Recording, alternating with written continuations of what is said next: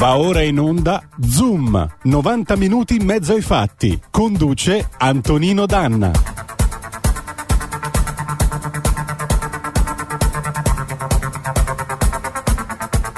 Amiche e amici miei e non dell'avventura, buongiorno. Siete sulle magiche, magiche, magiche onde di RPL. Questo è Zoom 90 minuti in mezzo ai fatti. Siamo in onda, dai, che è l'antivigilia di Natale, come si suol dire. Dopodiché domani avremo l'ultima puntata prima di Natale e riprenderemo dopo Santo Stefano. Zoom non si fermerà, continueremo a stare 90 minuti in mezzo ai fatti fino ad arrivare alla puntata del 31 dicembre dove non avremo alcun ospite perché gli ospiti sarete voi che ci racconterete il vostro 2020. State saldi, state calmi perché mancano ancora otto giorni alla fine di questo schifo di anno. Coraggio che ce la faremo, coraggio che ne verremo fuori tutti insieme.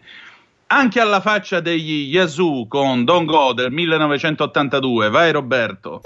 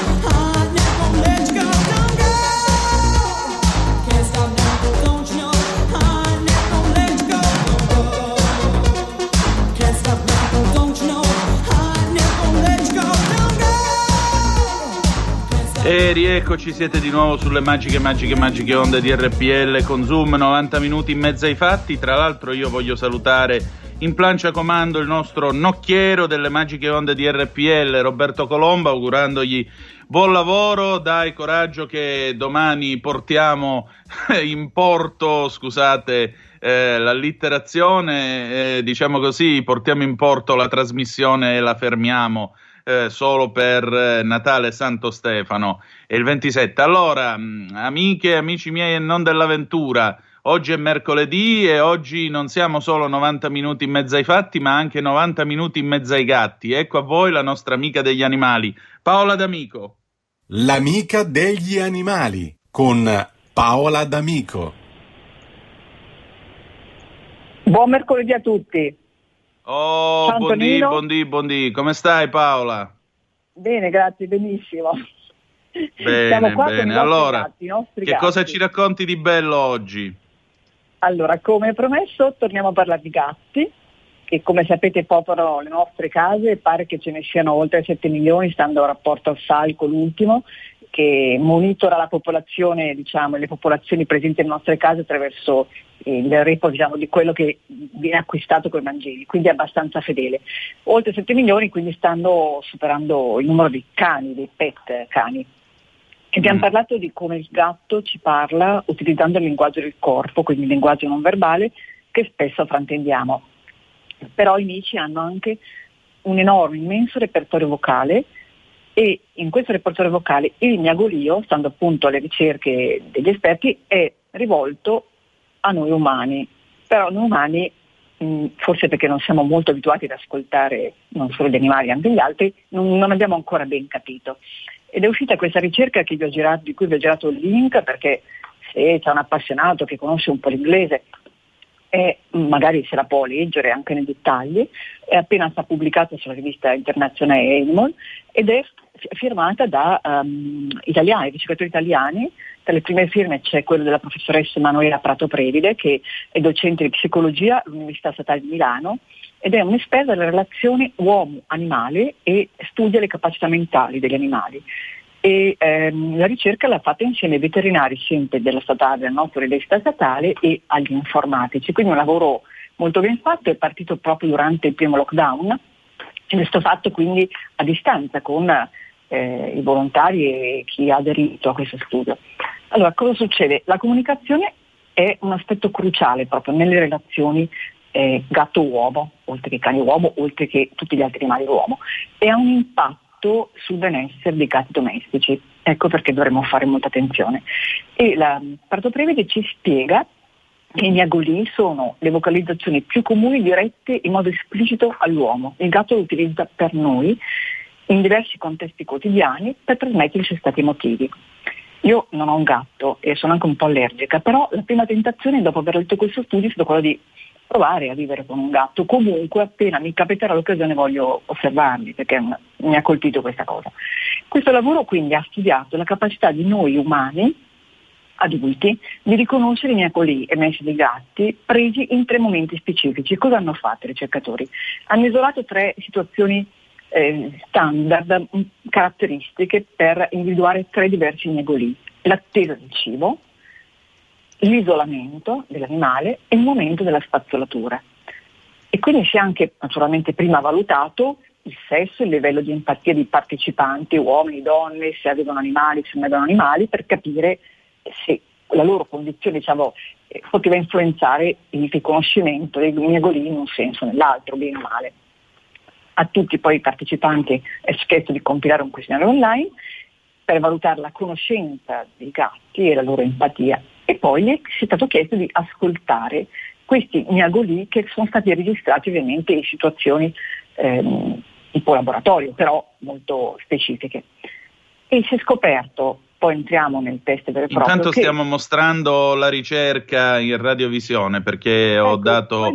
Eh, il link al PDF che mi Bravissimo. ha indicato alla regia e il nostro Roberto la sta mostrando agli ascoltatori sia su Facebook Bravissimo. che su radiorpl.it.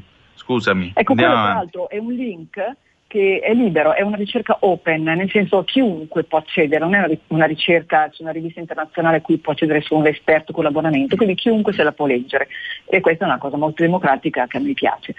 In fondo hanno capito i ricercatori che anche se miagolio è una vocalizzazione diretta a noi e dovrebbe essere quindi uno strumento utile, i gatti cercano di farsi capire, di comunicare come stanno, gli esseri umani non sono molto bravi a estrarre informazioni da queste vocalizzazioni e hanno una limitata capacità di discriminazione basata sulla loro esperienza e influenzata sia dal genere uomo-donna sia dall'empatia che piacciono o più o meno esatti.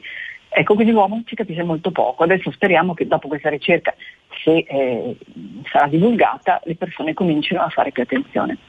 Tra l'altro, Chiaro. mentre sui cani ci sono tantissimi studi, da tantissimo tempo i ricercatori se ne occupano, chissà perché sul gatto molto meno, forse perché è un animale un po' più sfuggente, un po' più autonomo, indipendente, che quindi sfugge un po'. Il cane ci corre sempre più dietro, quindi ha più bisogno di noi forse, ci dà anche più soddisfazione da un certo punto di vista. E quindi praticamente eh, dopo aver registrato questi miei e averli fatti ascoltare è uscita fuori questa soluzione finale che dice esseri umani datevi un po' da fare perché non siete proprio così bravi. Di fatto comunque avere ehm, gatti, vivere con i gatti, eh, favorisce diciamo, molto l'empatia degli esseri umani. Le donne, chissà come mai, ma è una cosa che pare già risaputa, sono più empatiche nei confronti dei gatti e anche un pochino più brave a riconoscerli. Forse diciamo è un po' il loro modo diverso di, di approcciarsi con le cose, insomma. Beh, le donne e i gatti hanno sempre avuto un rapporto particolare, addirittura nel Medioevo l'Inquisizione generalmente associava alle cosiddette streghe durante l'assurda caccia alle streghe, alle streghe che ci fu, eh, associava appunto la presenza del gatto e generalmente del gatto di colore nero. Mm. Eh, Questo tanto per, poveri, tanto per dire. esatto. Po- poveri gatti neri, tra l'altro, che non portano alcuna sfiga. Quindi. Esatto, infatti. Ah, una cosa invece, cosa da non fare, a proposito di cose da fare e cosa da non fare con i gatti, ricordiamoci quando ci relazioniamo con loro di non parlare mai a voce troppo alta perché eh, c'è sempre un po' l'abitudine no? di cercare di ottenere dal gatto quello che si ha dal cane, aspettarsi che obbedisca, che risponda ai nostri richiami. Il gatto ha un comportamento completamente diverso da quello del cane e quindi non alziamo la voce perché il gatto non ama l'urlo e, e quindi ecco è anche il fatto della spazzolatura, del, non è necessario spazzolarlo troppo per il gatto proprio perché è molto indipendente, si occupa da sé della propria pulizia. Poi il momento della carezza, la spazzolatura è un momento di piacere, infatti da queste registrazioni del miagolio esce eh, il piacere del gatto, esce il miagolio del, del momento del, della coccola, però non è necessario spazzarlo più di troppo perché il gatto appunto eh, si pulisce da solo. E con questo, come dire, io vi auguro un strepitoso Natale, anche se in compagnia magari solo del vostro gatto, e ci sentiamo la settimana prossima. Va bene, allora ci sentiamo la settimana prossima. Intanto ti auguro un buon Natale, cara Paola, e insomma. Grazie. Grazie a te grazie per questo tuo spazio che ogni mercoledì ci regali perché la compagnia di un animale è certamente qualcosa che aiuta a comprendere il creato stesso. Per cui eh, trovo questo spazio il mercoledì veramente delicato e commovente a tratti, se posso, e a me Grazie, piace Antonino. molto, non per dire. per me è un'emozione stare con voi, se arriva qualche richiesta dai radioascoltatori su un tema da affrontare, ben volentieri, eh, altrimenti magari vi propongo, proporrò l'asino. Va bene, allora andiamo di asino. grazie. Grazie, grazie a te. E Buone allora feste. riprendiamo la linea, riprendiamo la linea e passiamo alla copertina della puntata di oggi. Oggi noi facciamo una sorta di ehm, ricapitolazione di quello che è accaduto nel corso del 2020 a livello economico. Vi pongo una domanda, facendo anche un po' il verso a Ronald Reagan eh, quando nel 1980 umiliò Jimmy Carter eh, alle elezioni. La domanda è questa, vi sentite meglio o peggio rispetto a 12 mesi fa? Ed economicamente parlando, vi sentite meglio o peggio? Attenzione, molti di voi risponderanno chiaramente che razza di domanda è, è ovvio che stiamo tutti male.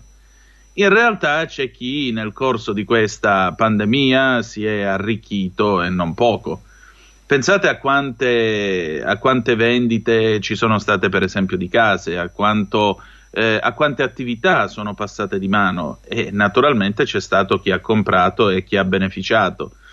Pensate ai prezzi stracciati che si sono naturalmente avuti per cedere le attività pur di liberarsene nel periodo più assurdo e più triste, diciamo, del, da che esista l'Italia, insomma, perché quello che stiamo vivendo è ampiamente paragonabile per gli effetti economici a una guerra. Poi non so se qualche giorno fa avete sentito questa notizia, in Italia praticamente il livello di morti che c'è stato quest'anno è stato eh, eguagliato soltanto dal 1944, ma nel 1944 noi eravamo una nazione all'interno della quale si combatteva una guerra mondiale, all'interno della quale gli alleati ci farcivano di bombe e così facevano anche i tedeschi e i nazifascisti della Repubblica Sociale Italiana. Insomma, come vedete, mh, è un momento davvero pesante, un momento davvero difficile.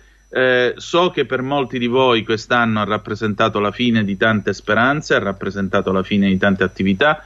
l'ha rappresentata anche per me, perché lo sapete, io facevo questo giornale, si chiamava Il garage dell'Alfista, alla fine ho deciso di terminare, di sospendere le, le pubblicazioni. Sono ancora titolare della testata, ma per il momento non vado certo a rimettermi a fare un giornale, anche perché, come potete immaginare, il settore della pubblicità è che è quello che aiuta i giornali ad andare avanti, perché io soldi dalla politica non ne ho mai presi, eh, morale della favola, eh, si è inaridito.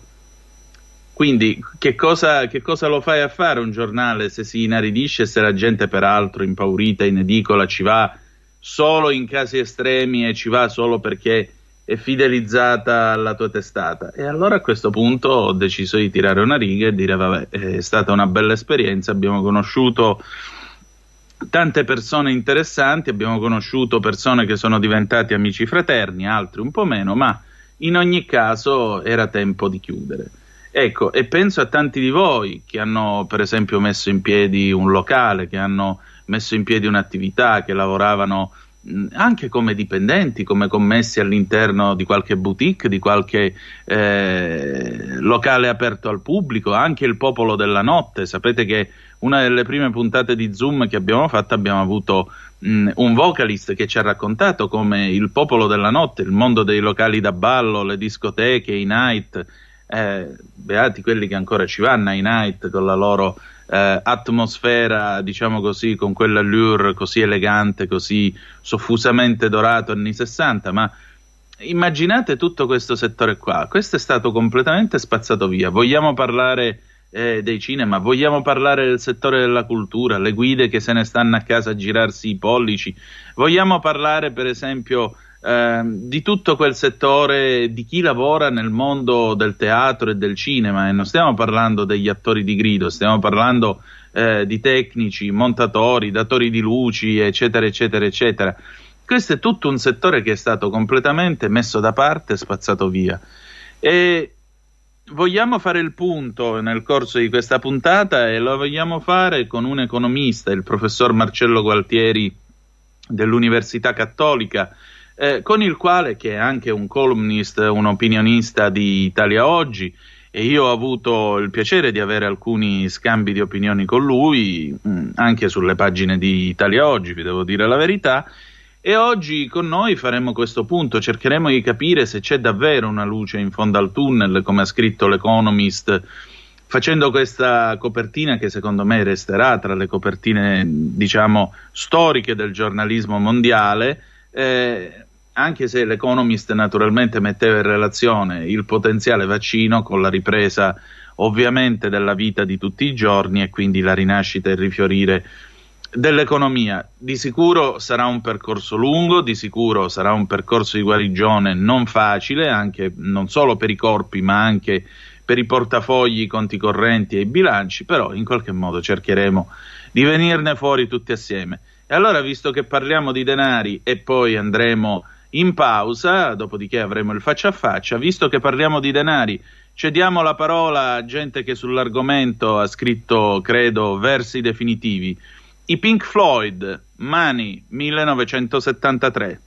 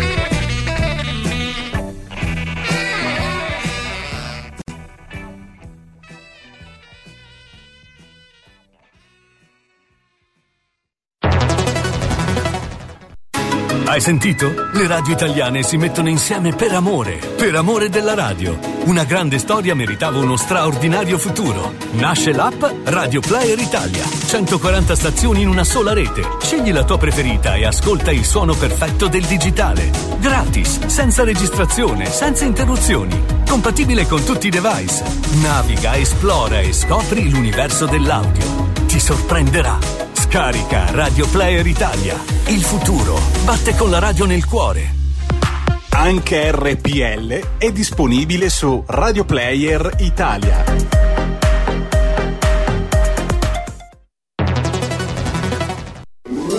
Stai ascoltando RPL. la tua voce libera, senza filtri né censura. La tua radio. Eccoci e rieccoci siete di nuovo sulle magiche, magiche, magiche onde di RPL. Questo è sempre Zoom 90 minuti in mezzo ai fatti. Io sono sempre Antonino Danna.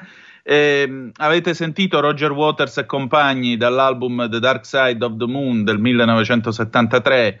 Eh, money, it's hit, don't give me back your good, good bullshit. Eh, il denaro alla fine è quello che ti muove e non mi raccontare tante fesserie. Beh, veramente la parola sarebbe un'altra, ma cerchiamo di essere edulcorati che è anche Natale. Allora, vi presento il nostro ospite per il faccia a faccia, signore e signori, ecco a voi Marcello Gualtieri, calabrese, economista, insegna economia del lavoro e macroeconomia all'Università di Torino, cultore di storia del pensiero economico presso l'Università Cattolica del Sacro Cuore di Milano, socio fondatore e componente del consiglio direttivo dell'associazione Francesca Duchini Studio del Pensiero Economico, opinion columnist di Italia Oggi e altre riviste economiche, dottore commercialista. In una parola, professor Gualtieri, benvenuto qui a Zoom e grazie del suo tempo qui con noi. Buongiorno. Buongiorno a lei e a tutti i radioascoltatori. Professore, senta, mh, io prima nella copertina della puntata di oggi raccontavo un pochettino la situazione attuale, quello che è stato il 2020 per tutti noi e dicevo una di queste cose. Eh, sì, per molti di noi, per quasi tutti, il 2020 è stato un dramma ed è stato certamente eh, un problema a livello economico. Per qualcun altro invece è stata un'opportunità, la possibilità di fare eh, acquisti a prezzi da rapina o da elemosina, a seconda del eh, punto di vista dal quale eh, noi ci mettiamo. Soprattutto rispetto a questi 12 mesi, che cosa non ha funzionato a livello economico? Beh, eh, l'analisi deve essere necessariamente svolta per, eh, a gradi e, e per step, altrimenti eh, rischiamo di fare un po' di confusione. Mm, Iniziamo ad esaminare quello che è la situazione eh, dell'economia del paese, dell'economia italiana. Eh, purtroppo oh, per, per gli italiani eh, il principale operatore economico del nostro paese è lo Stato, è il principale investitore di borsa, il principale datore di lavoro degli italiani, eh, il principale eh, strumento oh, di eh, spesa, considerando che la spesa pubblica copre circa il 50% del PIL e purtroppo per gli italiani è anche il principale debitore degli italiani stessi. Nessuna analisi sulla situazione economica del Paese può essere svolta dimenticando questa presenza ingombrante e massiccia dello Stato eh, nell'economia. E qui arriviamo al primo punto dolente. Il primo punto dolente è ovviamente quello della uh, qualità e della quantità della spesa pubblica in Italia, che anche nel 2020 è stata uh, assolutamente, eh, da un punto di vista quantitativo, sproporzionata, da un punto di vista qualitativo, eh, difficilmente si poteva, si poteva fare peggio. Ovviamente l'anno è stato caratterizzato dalla crisi del Covid, una crisi inaspettata, nuova, eh, di cui non si hanno eh, tracce nella eh, storia eh, economica degli ultimi, degli ultimi decenni. Eh, questa, questa crisi ha impattato fortemente sull'economia del Paese e qual è stata la reazione del Paese questa, eh, di fronte a questa crisi? È stata una reazione eh, caratterizzata da una grossa spesa pubblica, si parla di oltre eh, 100 miliardi, erogata in brevissimo tempo, sotto varie, sotto varie, forme, poi magari se vuole entriamo nel dettaglio, certo. volte, a fronteggiare, volte a fronteggiare questa, questa, crisi economica. Questa crisi economica. Um, cosa si può, uh, cosa si può, quale tendenze si possono intravedere in questa enorme massa di spesa, di spesa pubblica di questo anno. Eh, si può individuare eh, una tendenza di fondo. La tendenza di fondo è quella che questa spesa pubblica è stata indirizzata alla, uh, so, sotto forma di eh, sostegno e di sussidi, come era per una parte assolutamente inevitabile, e non è stata indirizzate in alcun modo a eh, risolvere le diseguaglianze o, o, attenuare le diseguaglianze che già eh, permeavano l'economia italiana. Quali sono queste diseguaglianze sulle quali non si è intervenuto? Le diseguaglianze tra il nord e il sud del paese, eh, le diseguaglianze tra eh, lavoratori dipendenti e eh, popolo delle, delle, partite IVA e quindi eh, lavoratori autonomi e, e imprese, e a queste diseguaglianze questa politica uh, dei sussidi che è costata circa uh, 100 miliardi, sottolineiamo 100 miliardi di maggior debito, quindi di soldi che bisognerà poi restituire attraverso le tasse degli italiani, a, questo, a, questa massa, a, que, a queste diseguaglianze storiche del Paese se ne è aggiunta un'altra in questo anno, la diseguaglianza tra i garantiti e i non garantiti mm. eh, siano essi, chi sono i garantiti? I garantiti sono quelli, e qui mi avvicino alla sua domanda, eh, sono quelli per i quali la crisi economica del Covid non ha cambiato granché. Eh, in particolar modo, ad esempio, i dipendenti pubblici e i pensionati. Per loro non hanno perso eh, lavoro, non hanno perso reddito, eh, tutto è proseguito da un punto di vista economico esattamente come prima. Grande categoria dei garantiti. A fianco di questa garanti- eh, categoria dei garantiti se ne è creata un'altra, dei, quelli dei non garantiti. Chi sono i non garantiti? Sono i lavoratori autonomi, eh, le imprese e anche i lavoratori dipendenti di quelle imprese che hanno subito pesantemente la crisi, eh, la crisi del Covid.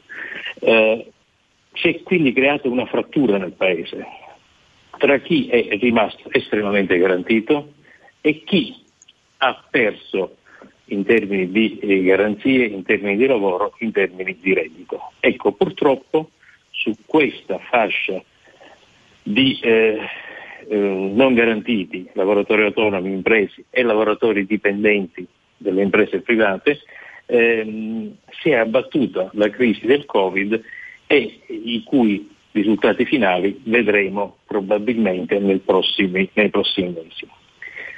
Che cosa quindi non è stato fatto? Non è stato fatto eh, nulla per cercare di attenuare l'impatto della crisi su queste categorie che hanno sofferto. Che cosa succederà?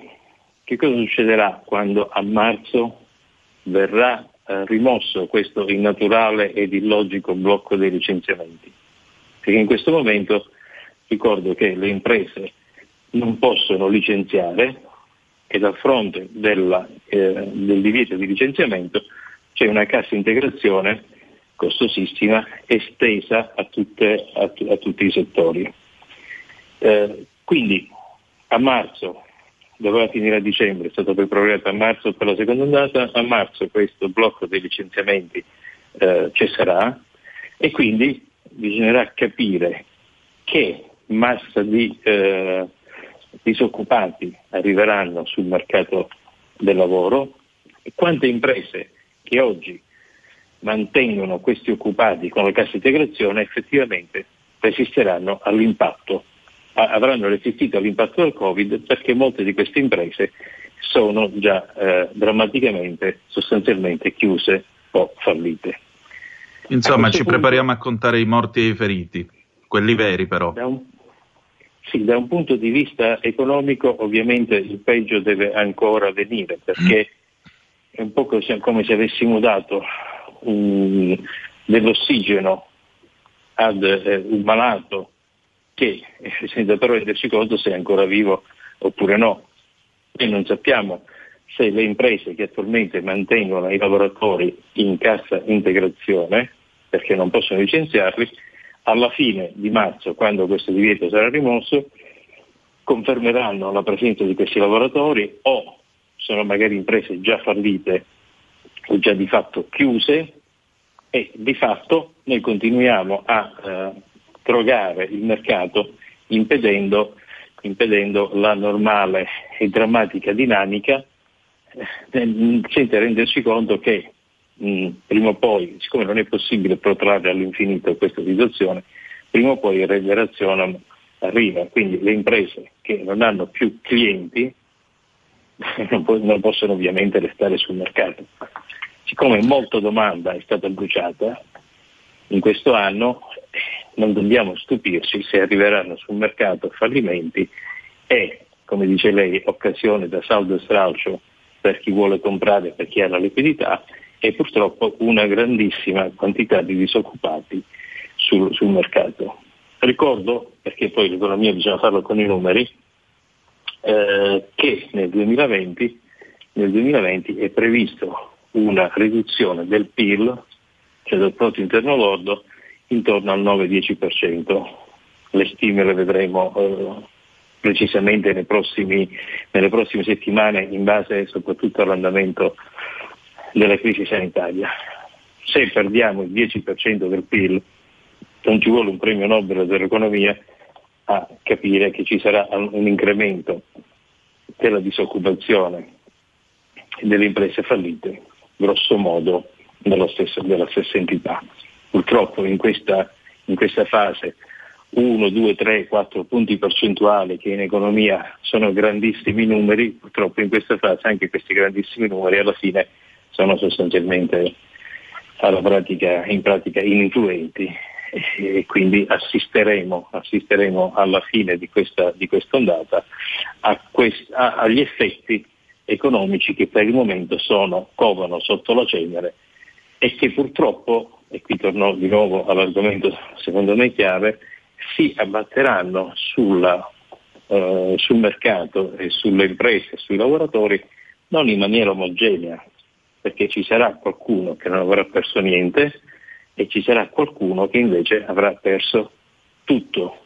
In questo 10% di, di PIL in meno che faremo nel 2020, e ricordo che ogni punto percentuale di PIL sono centinaia di migliaia di posti di lavoro che si perdono, ci sono, delle, ci sono dei settori che hanno perso infinitamente di più, vedo qualche cifra, il, eh, tutto il mercato del turismo ha sofferto in una maniera devastante.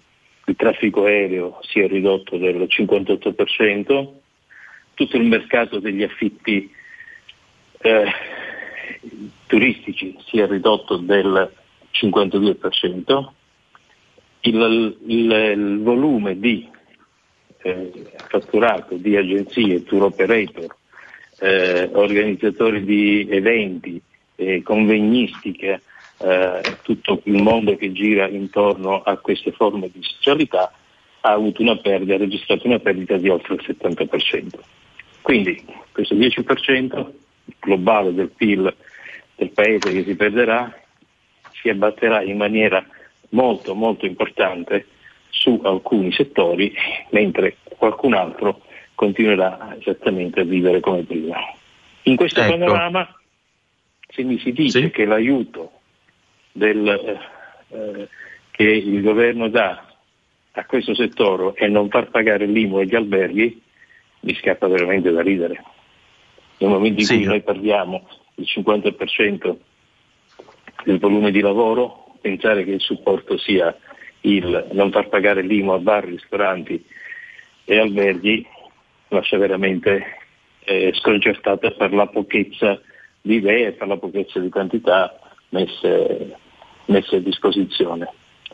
Se poi Ecco, professore. al piano del recovery plan, prego, dica.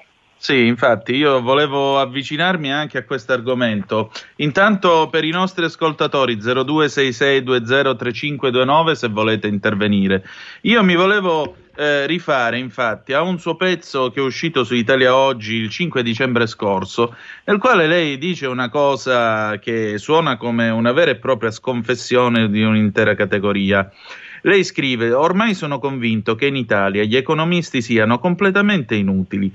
La categoria, se esiste, può essere abolita. È una provocazione, ma fino a un certo punto. Spiego. Gli economisti devono mettere a disposizione del decisore politico metodo scientifico, rigore di analisi ed evidenze numeriche accuratamente preparate. Nulla di tutto ciò succede in Italia, cosicché gli economisti si occupano di temi economici, ma in maniera sterile se non al di fuori delle loro competenze. Un paese così, vado alla fine del pezzo, un paese così, in cui il ministro dell'economia prende impegni al massimo livello istituzionale, non li mantiene e nessuno, economisti compresi, batte ciglio, è un paese destinato al fallimento. Che bel ritrattino. E guardi, purtroppo alla fine è la, la forza della, razio- de- della ragione, della razionalità che mi spinge a dire questo. Eh, il- l'episodio qual è? L'episodio è eh, legato al recovery plan. Il recovery plan 209 miliardi, in parte a prestito, in parte eh, a fondo perduto, eh, sono fondi che l'Europa ha messo a disposizione, l'Unione Europea ha messo a disposizione per far fronte alla crisi del Covid. Un evento straordinario perché? Perché per la prima volta l'Europa cambia passo e dice non siamo più l'Europa dei burocrati, dei banchieri, degli egoismi nazionali, che pure saranno ovviamente eh, insuperabili e è pensabile che scompaiano. L'Europa dice a fronte di questa crisi facciamo un debito comune e lo spendiamo eh, lo, lo, diamo ai vari stati affinché possano reagire alla, eh, alla, crisi del Covid. All'Italia spetta la fetta più grossa, 209, 209 miliardi, una cifra importante pari a circa 12-13 punti di PIL, quindi una cifra eh, enorme da spendere. Cosa succede? Succede che Conte, quando rientra dalla trattativa a Bruxelles, eh, viene accolto dagli applausi in Parlamento e francamente io già in quel momento ho trovato il fatto estremamente disdicevole perché con questo uh, recovery plan, con questa mh, elargizione che la UE fa all'Italia, l'Italia cambia radicalmente il suo status economico e passa da eh, eh, elargitore di contributi all'Unione Europea a prenditore di contributi dell'Unione Europea, cioè fino adesso noi erano più i soldi che versavamo all'Unione Europea di quanti ce ne ritornavano indietro sotto, forma, mh, sotto varie forme di contributi. Perché i prenditori netti, cioè chi riceve più di quanto dà, sono generalmente i paesi economicamente più deboli, molto più certo. deboli eh, dell'Italia. Noi, Quindi abbiamo certificato la nostra debolezza intrinseca. Abbiamo, abbiamo certificato la nostra debolezza e trovo agghiacciante, non trovo altre parole, che questo possa essere salutato con un applauso. Eh. Bisognava, bis- bisognava stare testa china sul banco e dire signori prendiamo atto che senza l'aiuto dell'Europa saremmo al default, prendiamo atto che usciamo dal novero delle grandi potenze economiche e entriamo nel novero dei paesi che hanno bisogno dell'aiuto degli altri. Come si possa, come si possa eh, eh, come dire, accogliere con un applauso questo fatto è veramente, è veramente sconcertante. Abbiamo Ecco, fondato eh, l'Unione Europea, da Mm. quel momento siamo stati sempre contributori netti, diventiamo prenditori netti e, e qualcuno ci applaude. Cioè, non riesco a capire, penso che sia stato il momento più mortificante della storia economica della, della Repubblica Italiana. Detto questo, Un attimo, Sì, professore, ci sono due telefonate Prego. per lei, abbiamo due ascoltatori. Pro- pronto, chi è là? Sì, buongiorno, sono Alessandro da Bologna, buongiorno Antonino. Buondì. Ciao, dimmi. Ciao, Eh, la mia telefonata è una telefonata per fare gli auguri, per augurarvi delle feste serene e, mm, e poi per chiederti Antonino eh, se mm, potrai invitare nel futuro Giuseppe Basini della Lega che è un leghista un po' fuori dai radar che si occupa di geopolitica. Eh, ancora un grande augurio, un abbraccio a tutti voi. Buone feste. D'accordo. Grazie. Seconda telefonata, pronto chi è là? Sì, buongiorno, sono Sergio da Trieste. Io volevo dire che mh, eh, dividere tra garantisti, garantiti e non garantiti, vabbè, è un dato di fatto, però teniamo conto che eh, in questo momento i garantiti mandano avanti un po' di economia. E poi eh, bisogna dire chiaro e tondo, logicamente, che il governo ha fallito. Eh, mi fa orrore che un Presidente della Repubblica stia zitto e spero che gli italiani in qualche modo eh, impediscano in futuro che un- una persona simile venga rieletta. Grazie, ciao. Prego. Eh, un'ultima telefonata. Manzoni, è lei? Sì, sono io, sono io. Buondì. Allora, io ti telefono circa l'Avis. Sì. Se tu guardi il Corriere di Milano di oggi, il 63% in meno di donazioni. Ecco, questo è... Cioè, Questa è una cosa sacche. scandalosa. Non per Mancano l'Avis, ma per sacche, chi non si sente sacche. di Allora, donare. Noi che siamo, allora, segui, segui, noi che siamo 0,48 non possiamo donare, Esatto. ma lì a Milano, porca miseria, il 63% è tantissimo, eh. Esatto, esatto. è tantissimo. Poi volevo andare sulla storia dei gatti, eccetera, eccetera. Sì. Eh, mi piace il, signor, il, eh, il professor Gualtieri che fa, fa il paio con Gualtieri che sta, che sta al Ministero. Ma comunque, volevo ricordare, mia zia, mia zia era la segretaria di Padre Gemelli quando ha fondato l'Università Cattolica. Sì. Punto, basta. Ciao. Va bene, grazie. Allora, professore, mi sembra che Sergio da Trieste le abbia tirato un po' una stoccata, cioè dice la divisione tra garantiti e non garantiti, lo sappiamo tutti, però sono i garantiti quelli che stanno facendo andare avanti l'economia. In un paese di piccole e medie imprese, le chiedo io. Guardi, mi sembra che non sia, mh, non, non- non condivido quello che dice il suo ascoltatore. Allora, ripetiamo, chi sono i garantiti? I garantiti sono fondamentalmente i pensionati e i dipendenti pubblici. Eh, nell'ambito dei dipendenti pubblici c'è ovviamente una grandissima eh, fetta che eh, sta lottando eh, per, l'em- per l'emergenza sanitaria, ci sono molti altri che eh, fanno lo stesso lavoro di prima o forse anche di meno perché lo fanno in smart working, non rischiano niente, non hanno perso il posto di lavoro, non rischiano di perderlo, non hanno perso lo stipendio, non rischiano di perderlo, pur tuttavia il 9 dicembre hanno scioperato, questo è un altro, ma questo eh, è un altro argomento.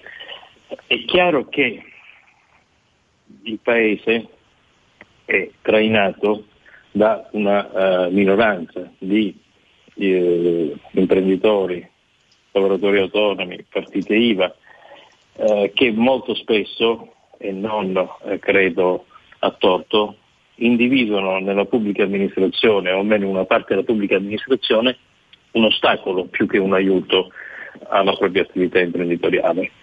I posti di lavoro li creano le imprese con gli investimenti, eh, con la genialità eh, degli italiani, dopodiché si trovano a affrontare i meandri della burocrazia dell'appar- dell'apparato pubblico che il più delle volte, anzi troppo spesso, scoraggia, scoraggia questi imprenditori e queste imprese nel proseguire l'attività. Volevo però tornare un attimo al discorso del recovery plan. Sì, prego. Qual è l'episodio, qual è, qual è l'episodio a cui mi riferisco eh, alla fine di quell'articolo? Sul recovery plan noi mh, registriamo un ritardo devastante perché da luglio, quando è stato approvato questo, questo piano, eh, ho cercato di stimolare un dibattito costruttivo su cosa scrivere, che cosa fare con questi, con questi fondi messi a disposizione dell'Unione Europea, che eh, l'Unione Europea ha detto dovete spendere in, questa, eh, in, in questi settori e ha dato delle indicazioni di massima. All'interno di questi settori, quindi la digitalizzazione, eh, la sanità, eh, la mh, transizione ecologica, in questi macro settori bisognava poi eh, evidentemente individuare eh, dei progetti concreti da finanziare con questi fondi, con una modalità e una esecuzione che per gli italiani è una cosa veramente, o meglio per gli italiani, per la storia italiana è qualcosa di veramente rivoluzionario perché non è mai accaduto. E cioè l'Unione Europea dice tu mi devi dire co- come vuoi spendere questi soldi e sei libero di scegliere però mi devi dire anche in che tempi li spendi, che risultati intendi raggiungere e come misuri questi risultati. Ok, un attimo di pausa e torniamo subito, le chiedo scusa. Vai.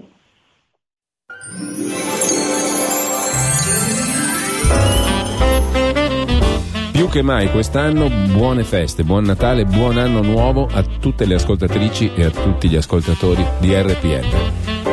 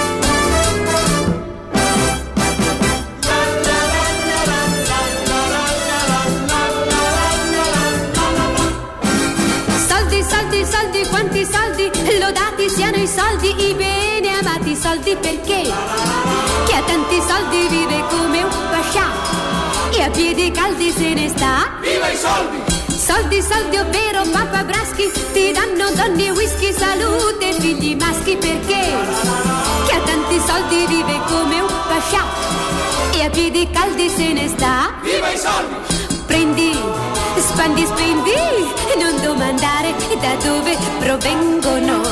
E dindi, e tanti dindi, che nelle tasche ti fanno din din din. Oh, soldi, soldi, soldi, tocca sana di questa quotidiana battaglia della grana perché chi ha tanti soldi vive come un pascià e a piedi caldi se ne sta. Viva i soldi! Viva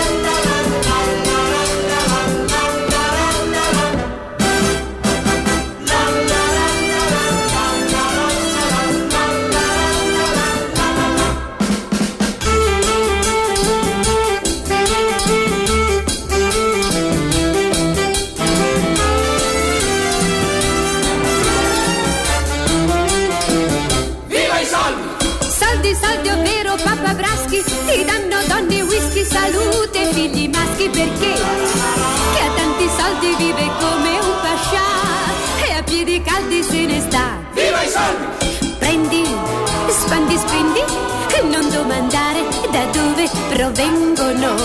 E dindi, e tanti dindi, che nelle tasche ti fanno din din din. Oh, soldi, soldi, tocca sana di questa quotidiana battaglia della grana perché chi ha tanti soldi vive come un pascià e a piedi caldi se ne sta. Viva i soldi.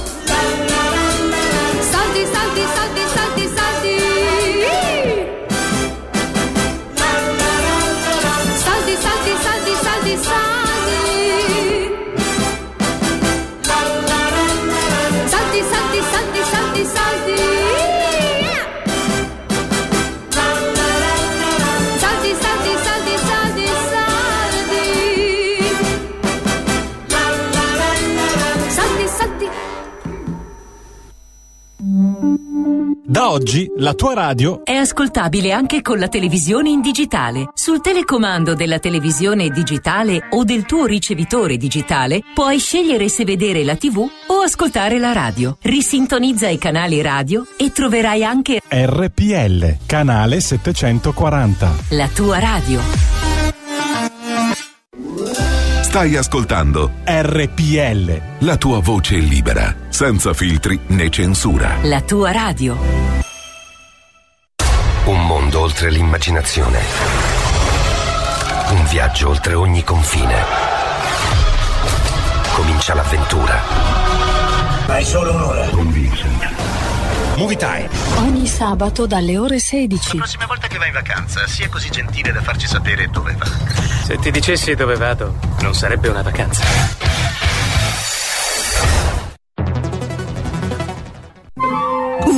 Wow, che bella auto nuova!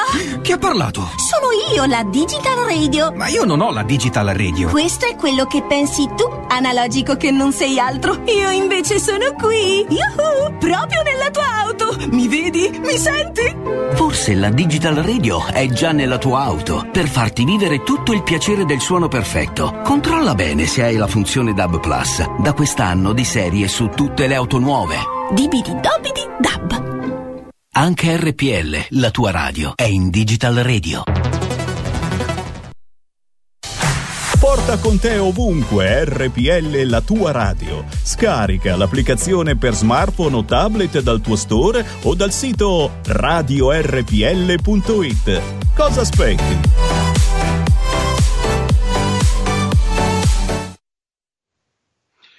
E rieccoci sempre Zoom 90 minuti in mezzo ai fatti. Antonino Danna e il professor Marcello Gualtieri. Professore, allora, eh, questo MES senza idee e senza progettualità, che cosa, che cos'altro sta succedendo? Eh, lei dice MES o recovery plan? Eh, recovery plan, mi scusi. Ah, re- recovery plan. Niente, sta succedendo che da luglio in pratica non abbiamo fatto assolutamente nulla, mentre gli altri paesi come Spagna e Francia hanno già presentato i loro progetti in maniera estremamente analitica.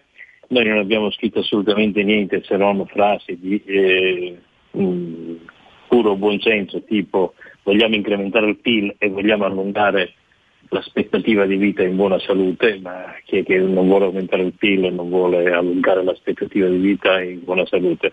Bisogna dire che cosa concretamente bisogna fare con questi soldi. Va bene, noi su questo punto non abbiamo scritto assolutamente niente, non c'è un solo progetto, non c'è un solo numero. Inizialmente quando pensavamo di aver fatto bingo sono stati tirati fuori dai cassetti dei ministeri circa 600 progetti che erano vecchi lì impolverati. E dicevano no come dice, dice il governo, il ministro dello sviluppo economico, abbiamo 600 progetti pronti, poi l'Unione Europea ha detto no guardate quelli non c'entrano niente, voi ci dovete dire esattamente che cosa fate, in che tempi e per quali risultati. Quando raggiungete il primo risultato vi erog- vi eroghiamo il secondo step. Quindi quei progetti sono stati totalmente accantonati. Dopodiché il tempo è passato, il 15 ottobre dovevamo presentare la bozza, non abbiamo presentato niente, abbiamo presentato delle slide, 30, 30 pagine di slide senza nessun contenuto, la solitaria fritta. Dopodiché continua a passare il tempo, arriviamo alla legge finanziaria. Arriviamo alla legge finanziaria per far tornare i conti. che cosa fa il governo? Considera come già pervenuti e disponibili una quantità, una parte di questi soldi di recovery plan, nello specifico quello che dovevano rifinanziare il progetto Industria 4.0, sul quale nel merito io sono assolutamente d'accordo, e però dice, beh, insomma, noi il recovery plan non l'abbiamo ancora fatto, però questi soldi, e quindi possiamo usare quei soldi solo quando l'Unione Europea ci ha. Ci ha autorizzato. Però questi soldi eh, noi siamo abbastanza convinti che ce li daranno e comunque il Ministro dell'Economia ha assicurato, ha assicurato, usa questo termine, che entro il 30 novembre, cioè prima dell'approvazione della legge finanziaria, sarà presentata al governo una bozza dettagliata del progetto. Bene, è passato il 30 novembre, siamo al oggi 23 dicembre, questa bozza non è arrivata, non c'è nessun dettaglio, non c'è nessun numero e lei capisce che quando un ministro dell'economia di un paese assume un impegno a livello parla- con il Parlamento a presentare un, documenti, un documento così importante e così rilevante sul quale già è in ritardo e poi non lo fa e nessuno dice niente, beh, devo dire che non c'è veramente di, di che ben sperare sul futuro, sul futuro del Paese.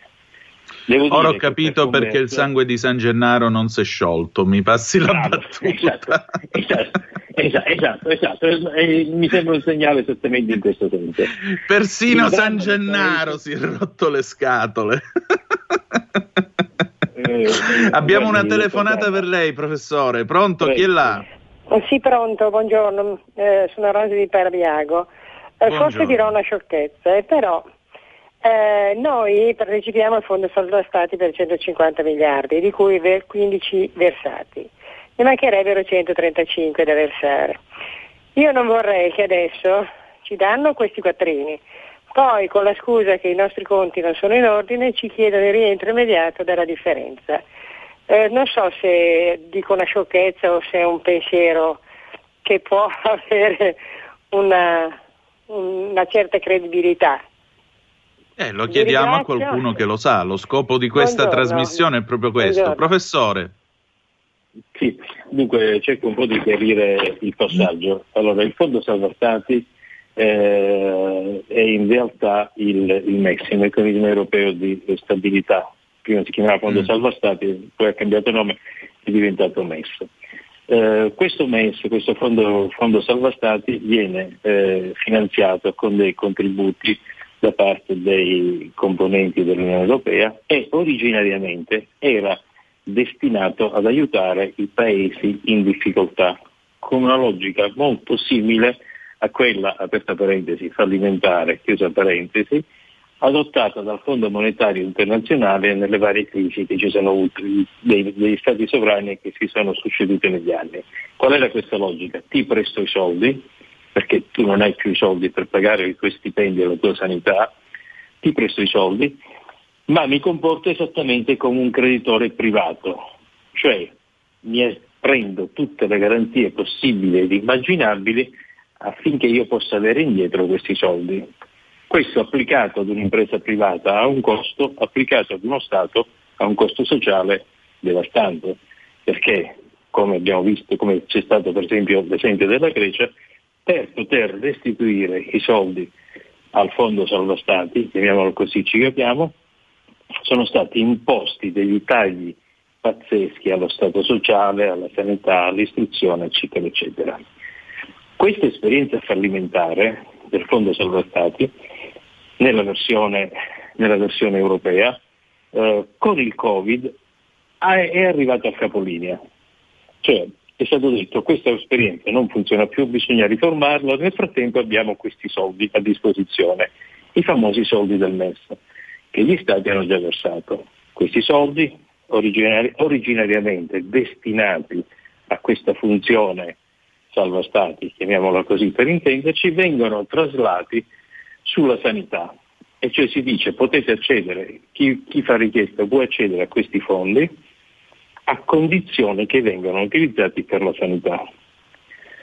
Quindi il vecchio fondo salva stati è andato in pensione. C'è questa nuova versione del MES, diventato MES cosiddetto sanitario, la cui unica condizionalità è spendere i soldi per la sanità, per cui alla domanda dell'ascoltatrice ci danno i soldi, ma non sono quelli del MES, ricordiamo, sono quelli del recovery plan perché il MES per motivi incomprensibili a qualunque persona razionale abbia deciso di non prenderlo, eh, ci danno, ci danno eh, questi soldi ma del recovery plan, ma non, non- non c'è la possibilità che venga richiesto di integrare questo- questi contributi al Fondo Salva Stati perché il Fondo Salva Stati è sostanzialmente andato in pensione. Adesso c'è il famoso questo MES sanitario che mh, banalmente sono dei soldi sempre a debito ovviamente ma a costo zero che potrebbero essere utilizzati eh, la- che dovrebbero essere utilizzati unicamente per la sanità e purtroppo per un motivo che francamente mi sfugge da un punto di vista razionale abbiamo deciso di non prendere. Perché non li prendiamo? Eh, perché si dice ci sono i soldi del recovery plan. Ma il recovery plan, premesso che ancora non c'è, non sappiamo che cos'è, che, come si mh, articolerà, il recovery plan per la sanità prevede, attenzione, in quattro anni 9 miliardi. Ecco, Esatto. noi ci troviamo davanti a un'emergenza sanitaria di questo tipo, non abbiamo medici, infermieri, strutture, eh, logistiche per fare il vaccino, siringhe e non prendiamo i soldi del MES perché ci sono quelli del, del, del recovery plan che sono 9 miliardi in 4 anni. Questo è un po' il quadro, il quadro de- della, della situazione che ci dobbiamo fronteggiare. Detto questo, qualunque soldo preso a debito va restituito. Non c'è possibilità di non restituire dei soldi presi a debito, per il semplice fatto che se il Paese, lo Stato italiano ha un debito, c'è qualcuno dall'altra parte che ha un credito e non glielo possiamo azzerare. E ricordo ai nostri radioascoltatori che il debito dello Stato italiano non è posseduto da speculatori o gnomi di Zurigo o eh, entità eh, malefiche che vogliono speculare sulla pelle degli italiani, è posseduto quasi interamente dagli italiani, perché il, il debito pubblico italiano è posseduto dalle banche, dalle assicurazioni, direttamente dai risparmiatori, dai fondi comuni di investimento, quindi ogni qualvolta noi diciamo, pensiamo che il debito pubblico sia posseduto da cattivi speculatori che ci vogliono affamare e togliere il sangue, diciamo qualcosa che è dovuto al fatto che non viene mai detto con chiarezza che la stragrande maggior, la, stragrande, la, la maggior parte del debito pubblico italiano è posseduto dagli italiani. Quindi se qualcuno pensa di non pagare, pensa di non pagare il debito pubblico agli italiani. Ecco, ma eh, professore, però ogni volta in cui si parla del nostro debito pubblico, del fatto che sia eh, molto pesante e così via, eh, da un lato mi viene in mente Reagan eh, quando diceva negli anni Ottanta del debito pubblico americano, il debito pubblico americano ormai è così grande che riesce a badare a se stesso e Reagan aveva queste uscite abbastanza comiche. Eh, però dall'altro lato qui resta il fatto che al debito che c'è già se ne è aggiunto un altro ulteriore e che facciamo? Ci avvitiamo in una spirale di debiti e andiamo al fallimento? Oppure è ora di cominciare a pensare, quando l'economia si rimetterà in movimento, a patrimoniali, a interventi che servano a ridurre questo debito che alla fine gli italiani hanno con loro stessi? Eh, beh, la, la domanda è, è- estremamente ampia e richiederebbe svariate puntate per, essere, per dare una risposta un po' eh, organica. Eh, cerco di andare per punti. Il debito pubblico italiano alla fine anno sarà pari a circa il 160% del PIL, quindi eh, circa 2.600 miliardi, a fronte di un PIL che a seconda di quanto scenderà potrebbe essere intorno a, a 1.700 miliardi o qualcosa di simile. Storicamente a questi livelli di rapporto debito-PIL è sempre seguito un default, cioè lo Stato non, ha- non è stato in grado di pagare il debito. Unica eccezione il Giappone che ha un rapporto debito-PIL estremamente più alto del nostro, ma che fa parte di un'altra area economica, di un'altra economia, che ha completamente un'altra struttura eh, di paese. A fronte di questo rapporto debito-PIL di pari al cen- al 160%, non ci sono molte, molte soluzioni se non quella di immaginare eh, un futuro nero per questo debito. Già prima della crisi del Covid eh, hanno fatto una indagine in Germania, sette economisti su dieci ritenevano che nei prossimi, nei prossimi tre o quattro anni il debito pubblico italiano sarebbe stato ristrutturato. Cosa vuol dire ristrutturato? Vuol dire tagliato un pezzo e l'altro pezzo allungato. Ti devo 100, ti do 70, 60 e invece di 5 anni te lo do in 30. Questa è la ristrutturazione del debito. Sette economisti tedeschi su 10 ritenevano che nell'arco di 3-4 anni si sarebbe giunto a questa, a questa soluzione. Dopodiché c'è stata la crisi del Covid. La crisi del Covid da un lato ha- è stato necessario, questa volta correttamente, aumentare il debito pubblico, anche se è stato speso estremamente male. Ricordo che nei 100 miliardi che il governo dice di aver varato per far fronte alla crisi del debito pubblico, ce ne sono ad esempio tre destinati alla nuova d'Italia, che non mi sembra che abbia qualcosa a che fare con, con la crisi del Covid. C'è una, una, una, compagnia aerea che ha già bruciato decine di miliardi, gliene diamo altri tre eh, da bruciare eh, nei, prossimi, nei, prossimi, mesi, che quindi col Covid non c'entrava assolutamente niente. Quindi da un lato è aumentato ancora di più questo debito pubblico, dall'altro lato è proseguita la gestione da un punto di vista qualitativo pessima della spesa pubblica, perché non è stato fatto niente, diciamo una banalità importantissima di cui si discute in questi giorni sul trasporto pubblico locale.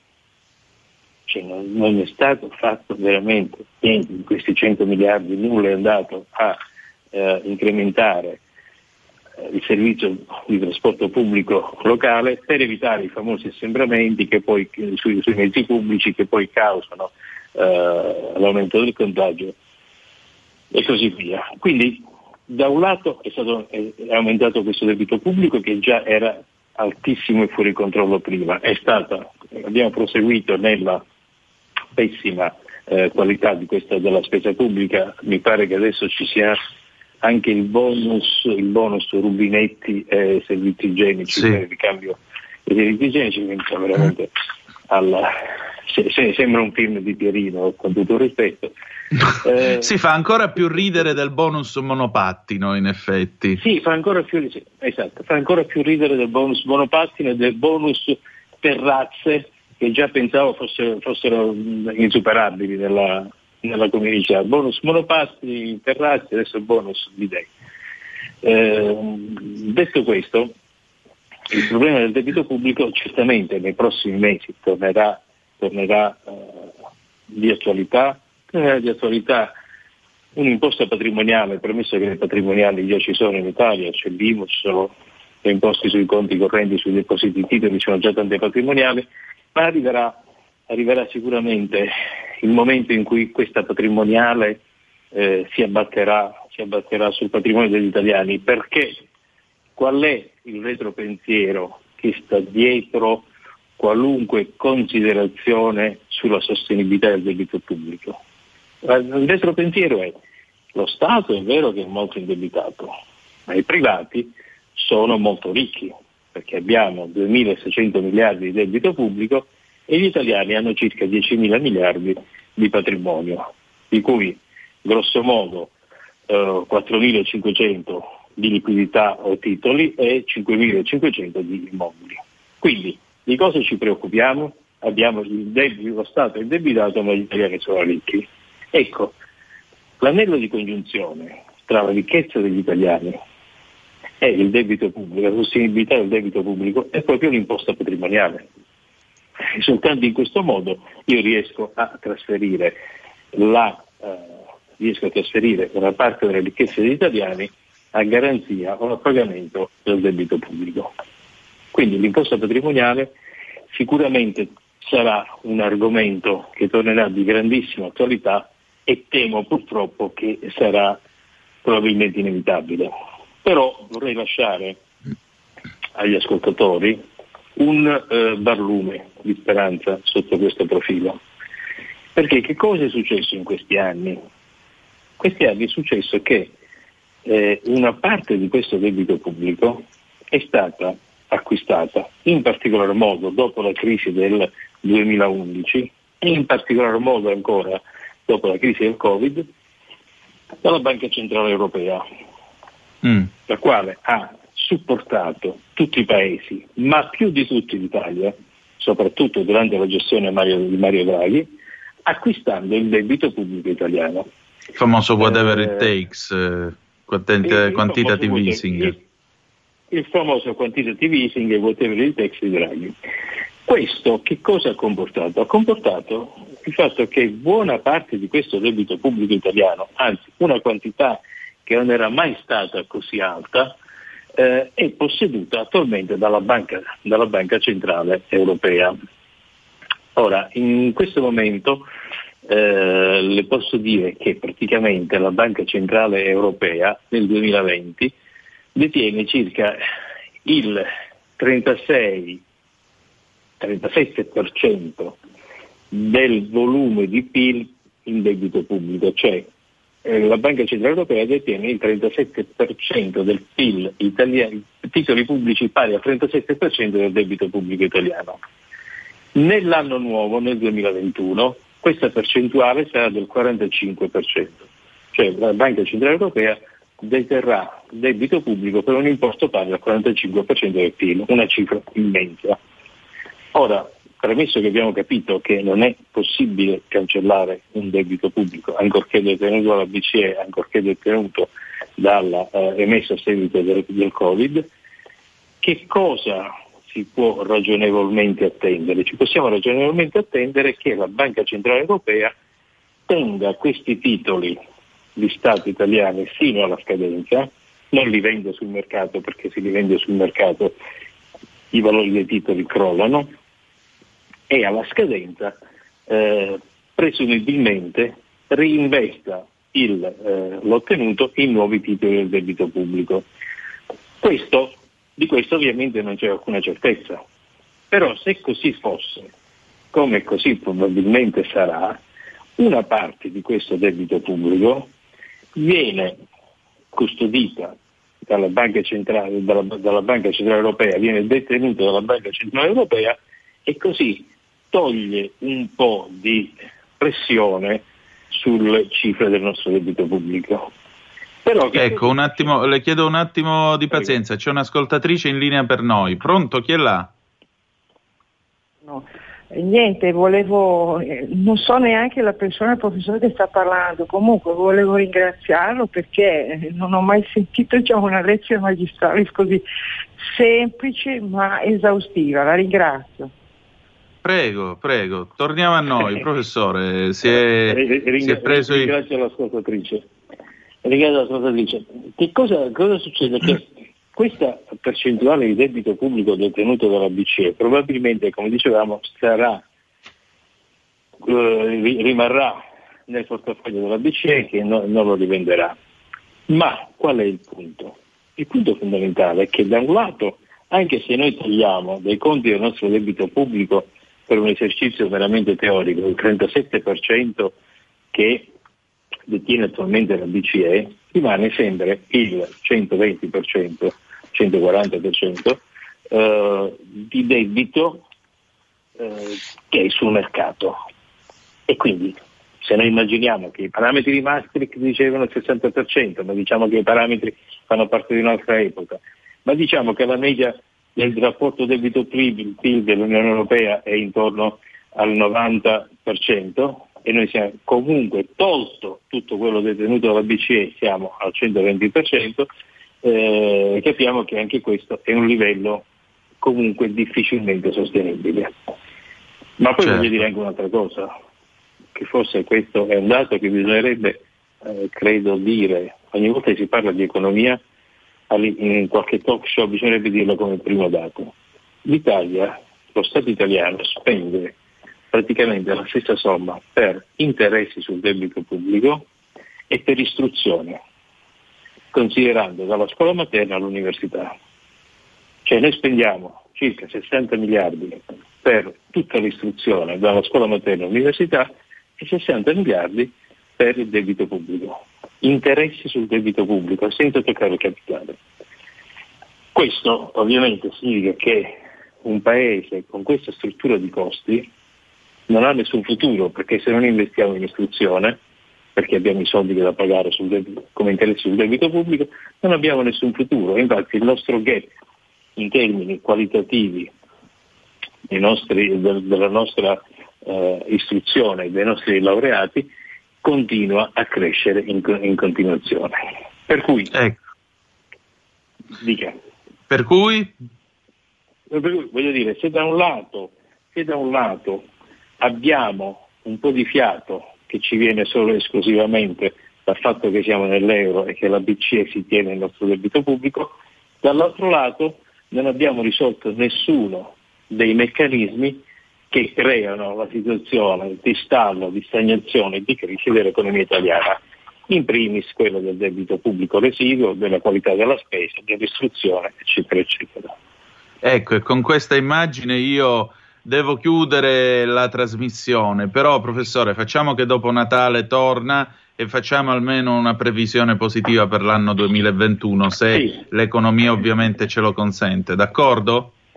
Assolutamente, eh, con grandissimo piacere, auguri di buon Natale a lei e a tutti gli ascoltatori e di un ottimo 2021 che segni un po' la svolta sanitaria e con essa la svolta economica. Grazie professore, il professor Marcello Grazie Gualtieri è stato con noi oggi a Zoom. Noi chiudiamo, Ettore Toniate è andato a donare il plasma iperimmune, voi contattate l'Avis e chiedete di donare sangue e plasma. Eh, noi ci ritroviamo domani alle 10.35, solito posto, RPL. Adesso vi lascio all'incantevole Carola Rossi nelle sue manine d'oro e che dire di più, la canzone d'amore con cui ci salutiamo è Il Guardiano del Faro, Amore grande, amore libero del 1975 e ricordate che the best is yet to come, il meglio deve ancora venire. Vi ha parlato Antonino Danna, buongiorno.